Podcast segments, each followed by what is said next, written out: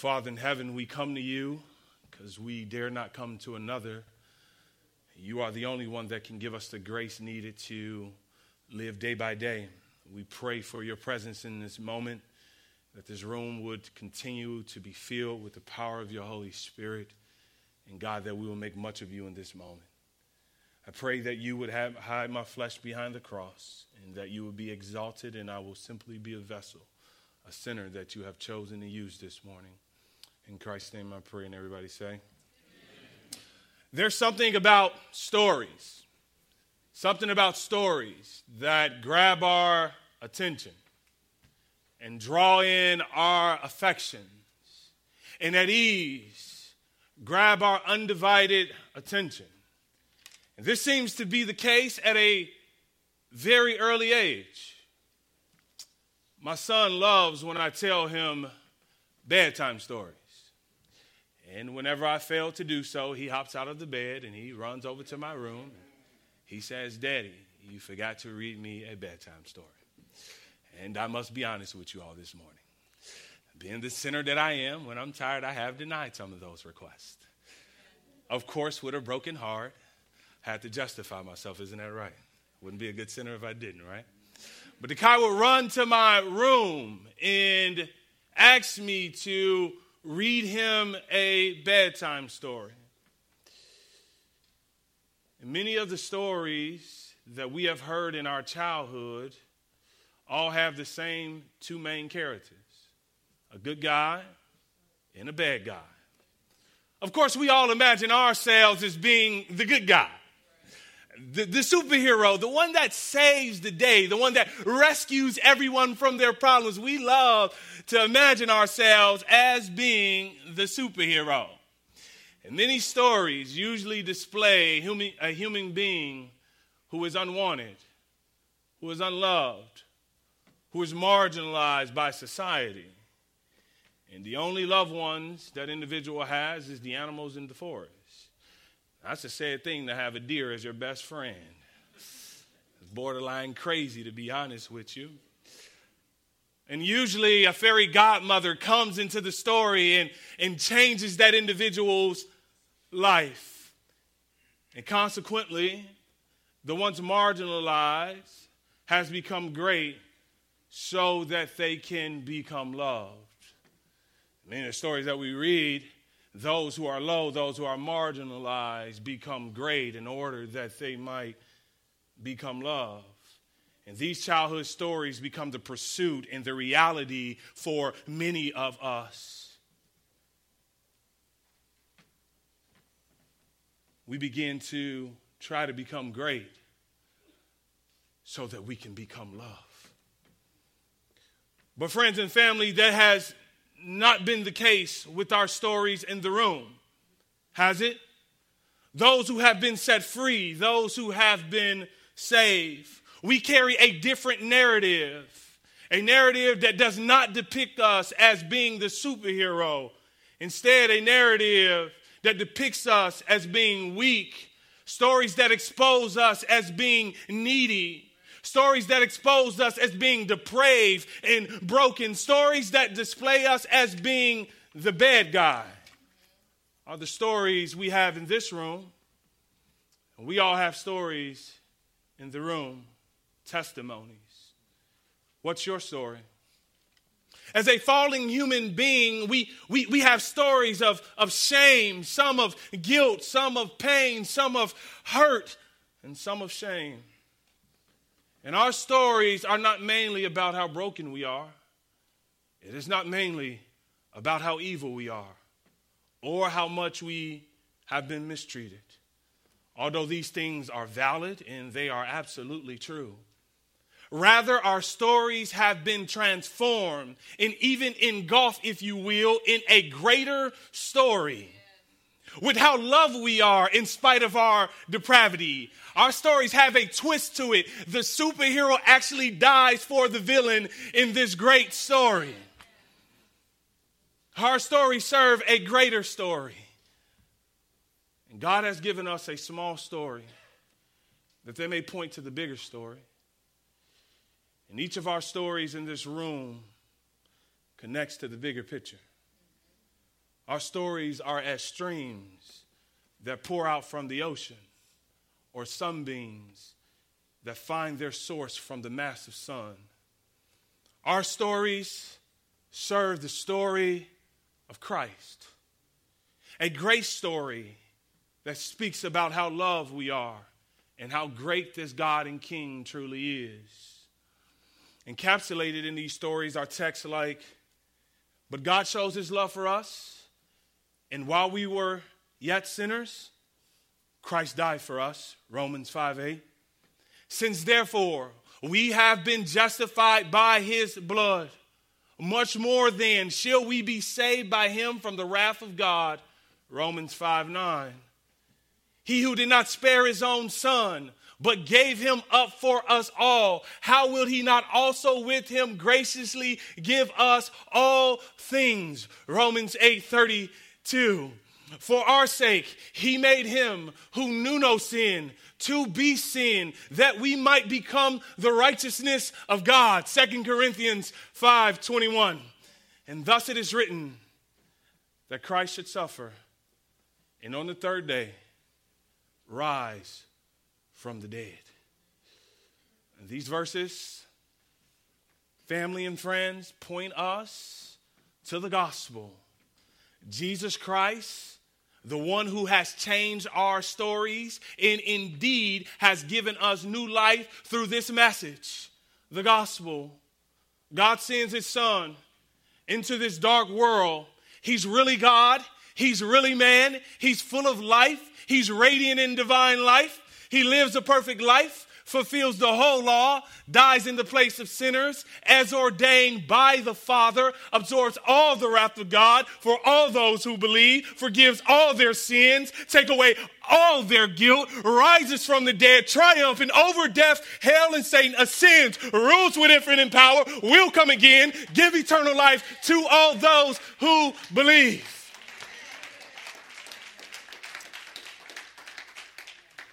There is no greater news and oh, how many of us have been transformed by this. How many chains in this room have been broken because of this message? How many lives have been restored because of the gospel? How, how, how hasn't the gospel given us wings to fly? The gospel, God sends his son and he sets us free. And who the son sets free they're free indeed. And we hold it dear in our hearts every day. It is this message that found you in your darkness. It is this message that found you in your hopeless situation. It is this message that has brought you out of darkness and into God's marvelous light. It is this message that has caused our dead hearts in this room to start beating again. And this message has given us a story of hope and triumph. However, God has not given us these stories, these testimonies to hoard and to keep to ourselves. God did not give us these stories that, that, that we may stay among Christians, but instead, God has given us these testimonies that we may go out into the world.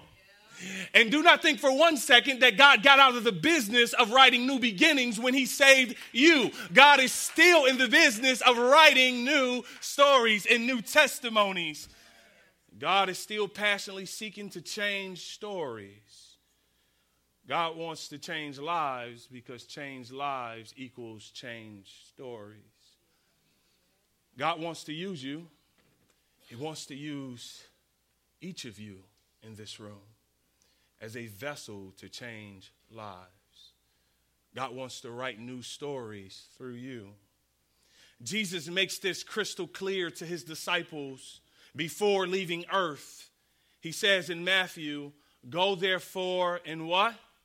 Make disciples of what? Of all nations. That's all people, everywhere. Not just your ethnicity, but all people. There it is there in the text. Got a problem? Talk to the Bible. Why it's good to preach the word because people could take up their issues with God take up your issues with me. I mean, he said it, I didn't. Jesus says, Go therefore and make disciples. Okay, so this is not complicated, right? Jesus says, Go and make disciples. Now, I want to focus in on this two letter word here, this, this powerful two letter word. Most of us learned it in kindergarten. That's if, that's if you passed kindergarten. I hope you did. Most of us learned this two letter word in kindergarten, the word go. G O, the green light means, it means go. And in the Greek, watch this, in the Greek, the word go means go. I know you're looking for something profound, but it just means go, depart, away, make a, or take a journey. In other words, God is saying, get out of here, go, move. God's desire for you is to go. It is an action verb, which means God is calling you to do something. Now, we must recall that someone had to go in order for us to be reached. The reason why you were reached with the gospel is because someone decided to obey the green light and go. And you're in this place, and I'm not talking about this building, I'm talking about the place of salvation in Christ because someone decided to go. Someone decided to move and seek you out. That's why you are here. None of us got into God's kingdom because we were lucky.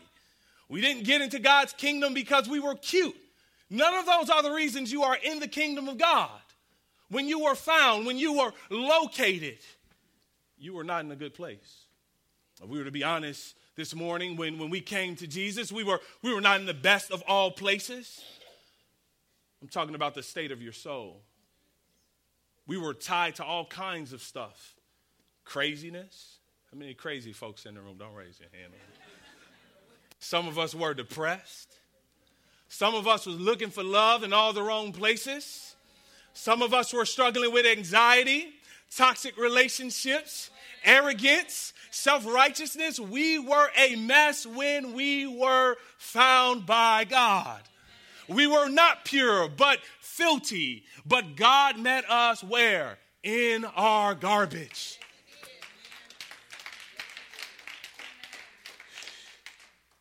Isn't it a beautiful thing? That the holy God of the universe met us in our mess. That he met us in our garbage. He walked among us. When I was 16 years old, I had my first child. Didn't stop me. I was still arrogant. I was prideful. I was angry. I was lustful. I was a slave to pornography. And oh, do I know what it is to have sin grip around your soul and to hold you in a place of darkness. I mean, there are times when sin feels so good and you, you think you can fly. I know, I know the confusion that it brings to our life when we are in darkness. We, we stumble in darkness always doing, but never truly accomplishing, always lost, always searching. Why? Because Dexter Harris wanted to do things his way. And I was searching for something, but I was always left empty. How about you? Stumble around in darkness, feeling alone. Your sin was killing you. But in my sin walks a man into the bank and he told me about his Bible study. His name was Richard Kennedy. And that Bible study transformed my life. He listened to me, he heard my situation, and he cared for my soul. God sent someone he had saved to me. He sent someone to tell me the good news and brought me up in the faith. Richard Kennedy decided to go. Do you know those who decide to go this morning? Those who are ready to take the command of Jesus serious? I'll tell you those who are ready to go. It, are, it is all those who are in awe of how God has completely changed their life by Jesus Christ. Those are those who go, who are astonished by the love of God. Paul says this For the love of God controls us Because we have concluded this that one has died for all, therefore all have died. And he died for all, that those who live might not no longer live to what? For themselves, but for who? But for him who for their sakes died and was raised. We go when the love of God compels us. We must not go on the basis of obligation. We must not go because we have to. Our fuel must be the love of the Father. Right? It's, it's okay to know what go means. It means to go. But you need gas to actually go. And the gas by which we must run must be the love of the Father. We must go in all of what He has done. It compels us. It is relentless. It is a consuming fire. It is a voice that says, We desire to hear more transformational gospel centered stories because it shows the greatness of God. We don't want to stay in our four walls. We don't want to just stay among Christians. We love you, but we don't want to just stay among you. We want to be in every coffee shop. We want to be in every museum. We want to be in every school. We want to be everywhere the lost is. We want to be lights in a dark world. That we may meet those who have yet to come, who have yet to see, who have yet to hear who have yet to taste that Christ is good. They are thirsty, and we have living water. They are hungry, and we just sung. We have the bread of life. They are scared of death, and we have the resurrection of life. They are lost, and we know the good shepherd. Listen, God love does not stay still, but it must move. It must go. You can't contain the love of God when it is inside of you. You can't hoard it to yourself. You can't keep it a secret. When you've been loved that great, you will go. You will go. It causes you to cut the TV off and go. It causes you to say, Not my will be done but your will be done. It causes people to be thrown in cages with lions before they are willing to stop sharing the message of the gospel. It causes us to choose Him over our own lives. This love is not a game. We're not playing games here. God love is moving. People are dying and going to hell, and we got to go. The ministry of Epic happened right here in this building. And it started with four guys. And now we serve over 100 teens every week. Bethel Church decided to go and be among them. Bethel had a vision to go, and here was the vision. Here's the current vision of Bethel Church Bethel Church exists to multiply disciples through multiple sites and multiple partnerships in, in our, I'm sorry, let me read that again. Bethel Church exists to multiply disciples through multiple sites and multiple partnerships. And in our going, in Bethel, going into the city of Gary, taking the Great Commission serious, we met people, real people that have stories, that have lives. We met Saquon, a young boy that lives right behind our building. We met Kendall, who lives over on 4th. We met Walter, who lives on the west side of Gary. We met Matthew, who used to live on the west side of Gary. We met Tyree, who now lives in Portage. We met Tay, who lives a block from the church. We met Amara, who's a young lady who lives a couple blocks down from here. We met Dee, her sister, who lives a couple blocks from here. We met Devante, a young man who was lost. We met Johnny. We met Warren. And I could go on. All of them have stories. And each name my heart beats for because we decided to go and God gave us people, real people with real issues, with real circumstances that needed the love of God. If we stay in our homes, they don't hear about Jesus. Saquon stays lost. Kendall stays lost. Walter stays lost while we stand on our feet and praise the God and watch him go to hell. How can we?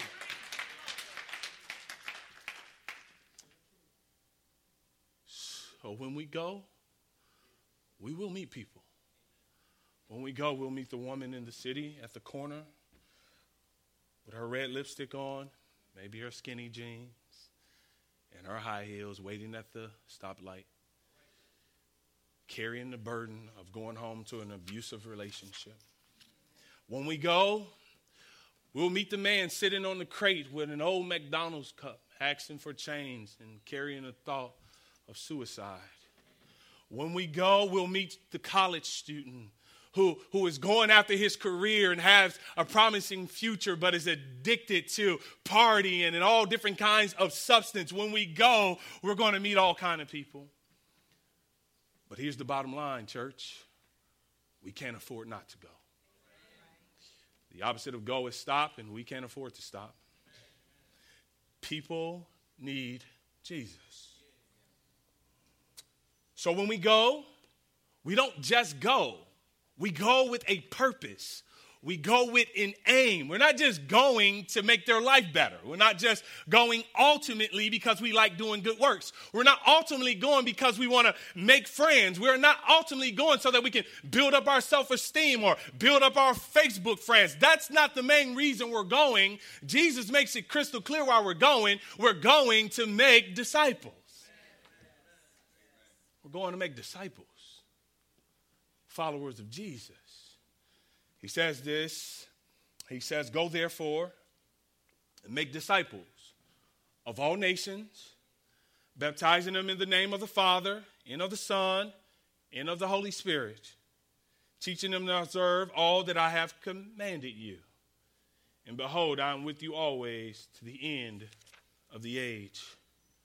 Friends, we are going with a relentless desire to make disciples. The go is the easy verb in comparison to the verb make. It is the hard verb because when you make something, you alter something so that it forms or constitutes to something else. That's what God did to you, right? He made you new, He conformed you into the image of Jesus, and He made you start looking like Jesus. Amen. Anybody getting further in their walk with Christ since you've been saved? If you don't raise your hand, that's a scary thing. If you can't say amen, say ouch. You can't say amen, say ouch.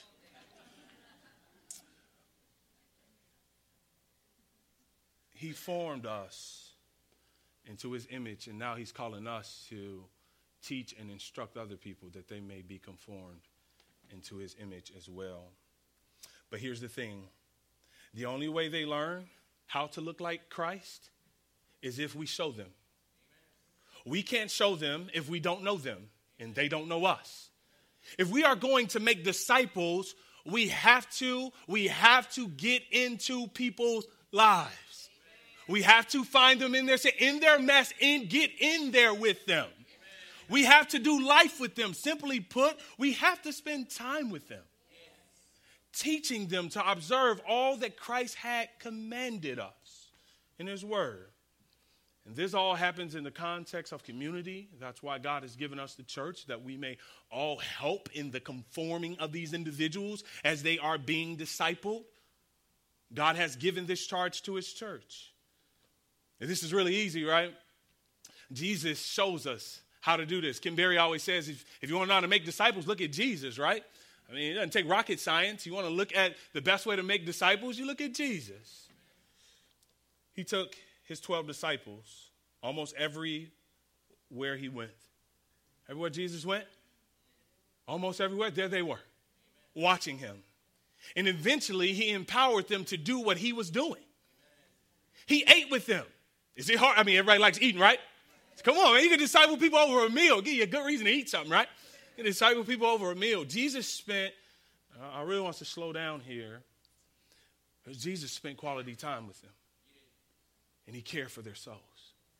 too often, we as church people, as religious people, we want to get them in the Christianity system without knowing them or loving them or taking or taking concern for who they really are. Jesus slowed down his life, although he runs the universe, to love and to cry and to mourn and to talk and to love on people. People are not science projects. We look back like, how are we supposed to reach them? They're just like you. Hello. They got problems and issues just like you. When you get in, you find out, oh, they're a sinner just like me. And they need grace and they need love. And it's, it's not hard, it is simple. We are not making robots. Let us slow down and care for the disciples we are making. Let us love them. Let us listen to them. Let us be concerned about them. God of the universe cried with them. But not only did he care for their souls, Jesus corrected them. He pointed them in the right direction. The Holy Spirit will give you power as you disciple to teach and to instruct. But you got to be in the Word. And as we do life with them, as we walk with them, as we talk with them, as we get to know them, and as we're growing in the Word, the Spirit will show you how to connect it with their lives. God will make opportunities for the gospel. He will. I promise you that He will. Because He wants them to know the gospel more than you do. I have an example of this. Uh, just the other day, um, I mentioned Walter earlier, and some of the names I was kind of rambling off. And uh, Walter uh, went to his house and he said, Hey, Dex, can you take me to pay my phone bill? I said, Absolutely, man, let's go. So we hopped in my car and we began to head towards Merrillville. And uh, he said, Hey, Dex, um, do you mind checking out a song for me? I was like, Sure. He was like, Man, I just, I just, I just want your opinion. So he throws in some J. Cole, and you know, my head get the moving. You know, I'm like, okay, okay, okay. Beats nice or whatever. And then I started to listen to what J. Cole was saying. And to make a long story short, J. Cole was simply saying that, hey, God justifies us on the basis of his knowledge of knowing that we're sinners. And so uh, he said, So what do you think about that? I said, Well, uh, you want honesty? I was like, Well, I don't agree with it. And in that moment, I began to explain to him how God actually justifies us, not on the basis of knowing that we're sinners, because of knowing that we're sinners mean that we're going to hell. But he justifies us on the basis of the finished work of Jesus Christ. And if you believe in Jesus, then God forgives you and calls you a son of God. What happened there? Simply, we're just driving, right? We're just kicking it. And God makes an opportunity for the gospel. But you got to be ready and you got to go. That conversation didn't come overnight. That was two and a half years of walking with that man to get to that place. A lot of times we expect people to change overnight, and you know you ain't changed overnight. You still, you, you, we be so quick to judge, what? God should have took us out for what we did in our sleep last night. We ain't. All right, all right. Two and a half years of walking patiently. Sometimes he aggravates me. He gets me mad, but I got to remember that God gives me a whole lot of grace. I've been in the game 10 years, but I got a long way to go. Anybody got a long way to go? Amen, amen. Now, many of us may have thoughts in our head of intimidation about going and making. You say, Dexter, that's that's hard for me. I'm not, I'm not a real friendly person. You don't understand what I did yesterday. You don't understand how short I fall. Can I encourage you? If you are stuck in some sin, first and foremost, to repent, and secondly, to turn your eyes to Jesus. Amen. Turn your eyes to Jesus. Get your eyes off yourself. Discipleship is not about you, it's not about me. We don't do it in our strength, we don't do it in our power. Turn your eyes to Jesus. Turn your eyes to Christ. Because what we see sandwiched between these two amazing verbs, go and make, Jesus promises and he gives a statement. Jesus says this. He says, Jesus came and said to them, All authority in heaven and on earth have been what? Given to me. Now, I really want you guys to see this because this is really going to encourage you. This is really going to empower you. And before Jesus tells them to do anything, he reminds them of who he is. God never, never, never, never tells us to do anything with his hope in us. He tells us to put our hope in him. As we do, as we go, God is not dependent on you. You are dependent on God. Understand that. Let's make that crystal clear. You are expendable. God is going to get his mission done with you or without you. All authority. I mean, he's moving, right? If I got all authority, think of some things I'll be doing, right? Right? God has all authority. He's doing stuff, he's moving. And he's not dependent on you, but you are dependent on him. In context, Jesus has just overcame the grave. He's just defeated the world. He's did the most awesome thing that any human being will ever do in the history of human history. Kind of confused myself there of human history. You guys get what I'm saying, though. But Jesus is the greatest, right? And he comes to them and he says, Go and make disciples. But before he tells them that, he says, Hey, I want you to know that all authority has been given unto me. Paul says, Therefore, in Philippians, God has highly exalted him and bestowed on him the name that is above every name, so that at the name of Jesus, every knee should bow. Let's let that marinate for a minute. Your knee is going to bow. In heaven, and on earth, and under the earth, in every tongue, will confess that Jesus Christ is Lord. To the glory of who? Of God the Father. When he tells them all authority, he means all.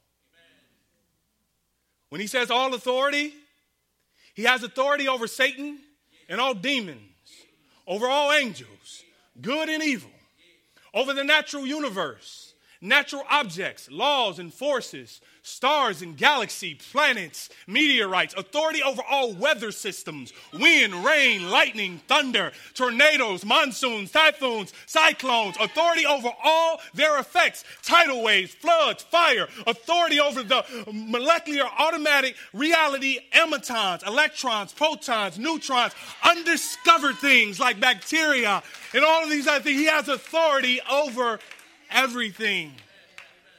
He has authority over all plants and animals, great and small, whales and birds, giant squids and giant oaks, all fish, all wild beasts, all invisible animals, bacteria and viruses. He has authority over all parts and functions of the human body. Every beat of the heart, of every breath, of every diaphragm, every electrical uh, impulse that is moving in your brain, Jesus has authority over it. He has authority over all nations, all governments, presidents. Doesn't matter who they are, they're not outside of his jurisdiction. He has authority over all of them. He has authority over every army, every bomb, every terrorist. Jesus rules over it. He has authority over entertainment, entertainers, including Drake, Nicki Minaj, Kodak Black, Will Smith, John Legend, Justin Bieber, Taylor Swift, and oh, not to forget New Edition, in amusement, in leisure, in media, in Facebook, in Snapchat. He is Lord over all of it.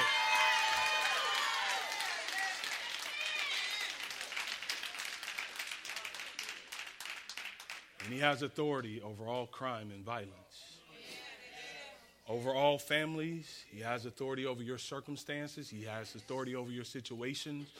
He has authority over neighborhoods. He has authority over churches, over your soul in every moment of every life. That has happened. This great God and King is ruler. And when he says go and to make disciples, you make sure you keep that in mind. That your God has all authority. He's running everything. I mean, as we go even in Gary to do discipleship. Some people say, Dex, are you scared to go in certain neighborhoods? He has all authority, bro. I thought, bro, bro, like he has all authority, bro. Like I'm really not worried because because God got me, right? If he wants me to go, I'm gonna go. Right? That's our confidence. There is nothing in heaven, on earth, or over, which Jesus does not have authority. And he has the right and the power to do as he pleases. There is no restrictions on God. The scope and the magnitude of the authority of Jesus is infinite because Jesus is one with God the Father. So, all have to say, know who your God is. When we go and make disciples, we go in the power of the risen Christ. When Bethel Gary was planted, it was planted in power. And is planted in power. Not because of who we are, but because of who we serve. Yes. This God is lofty and high, but he is also gentle and low. Because he goes on and say, and he promises them, and behold, I'm with you for how long? Always. I'm with you every single moment of every single day. I am walking with you. So if God is for us, well, who can be against us? You don't have to be scared because Christ is what? He is with you. He has given you the Holy Spirit. He has chosen to indwell in you. Your pastor may not go with you. Your, your, your, the person that you look up to, the spiritual giant, may not go with you, but God can go everywhere with you.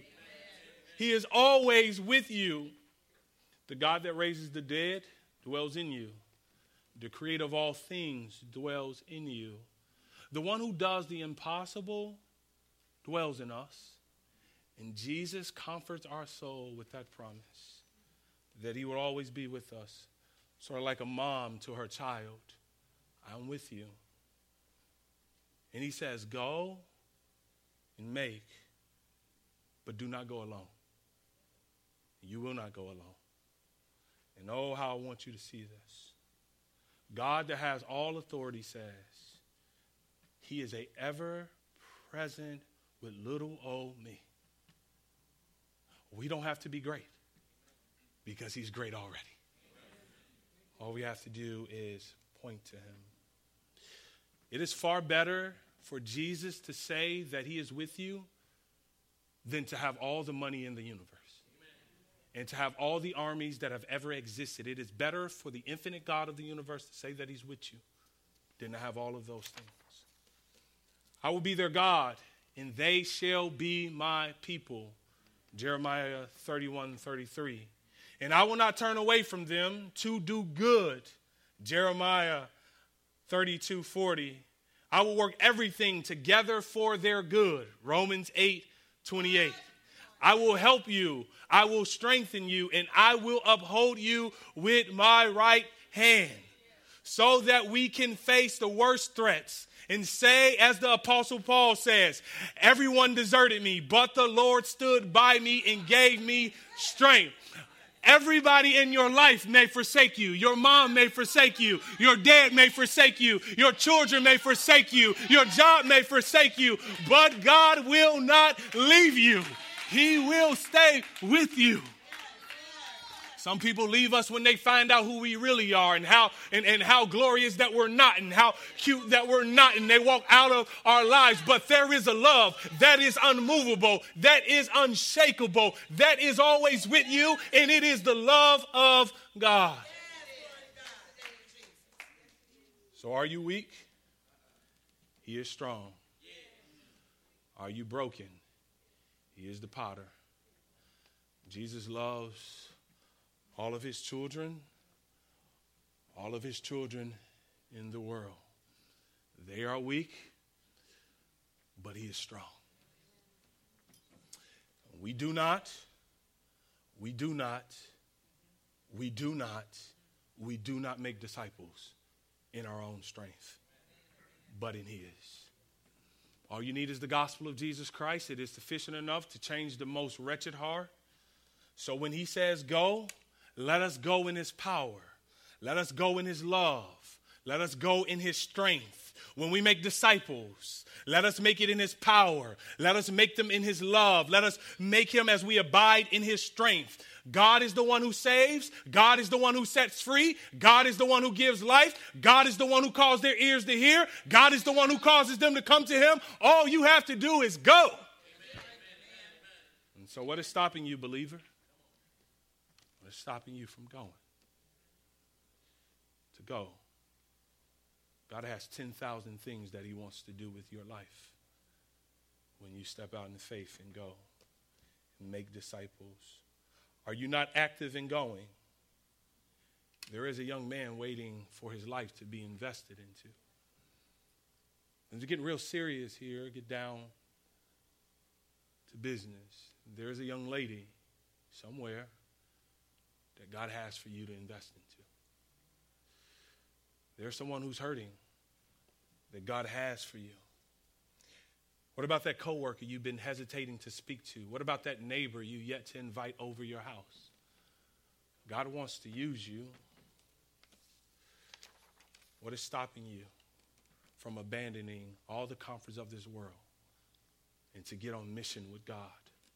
God is found amongst lost people. God is moving and He is saving and He wants to use you. It is happening all week long here at Bethel Gary. Do you know why Kim Berry runs an after school program? We do it because we want to reach kids. We want to teach them. We want to tutor them.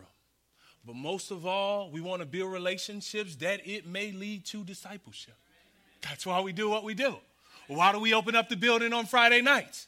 We want to reach lost souls. We want to rub against their shoulders. We want to get to know them that it may lead to discipleship. Whatever you do, let it lead to what? Discipleship. That is our mission. If you want to know where God is, He's saving people. And I promise you, when you go and make disciples, you will find Him there with you in power. So as we leave this place, let us go to our workplaces. Let us go to the local coffee shops. Let us go to the library. And as we do, let us remember that we do not go alone. For Romans 8:29 says, "For those whom he foreknew, he also predestined to be conformed to the image of his son, in order that he might be the firstborn among many brothers. And those whom he predestined, he also called. And those whom he called, he also justified. And those whom he justified, he also glorified. What then shall we say to these things? If God is for us, who can be against us? He who did not spare his own son, but gave him up for us all, how would he not also with him graciously give us what?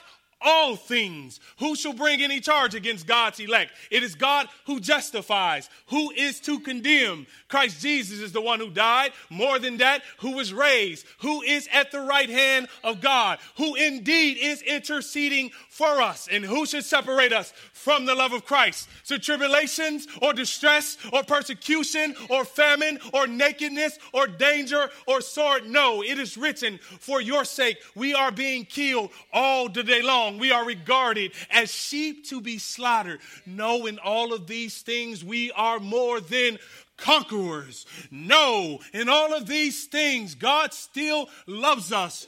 We cannot see no other love that is greater than this. As you go, the love of God goes with you. Yes, yes. And can we take a minute this morning? I want us to pause very quietly. Let us close our eyes. And I want you to pray that the Holy Spirit will guide you. And ask the Lord, who is it that you would have me reach? What would you have me do?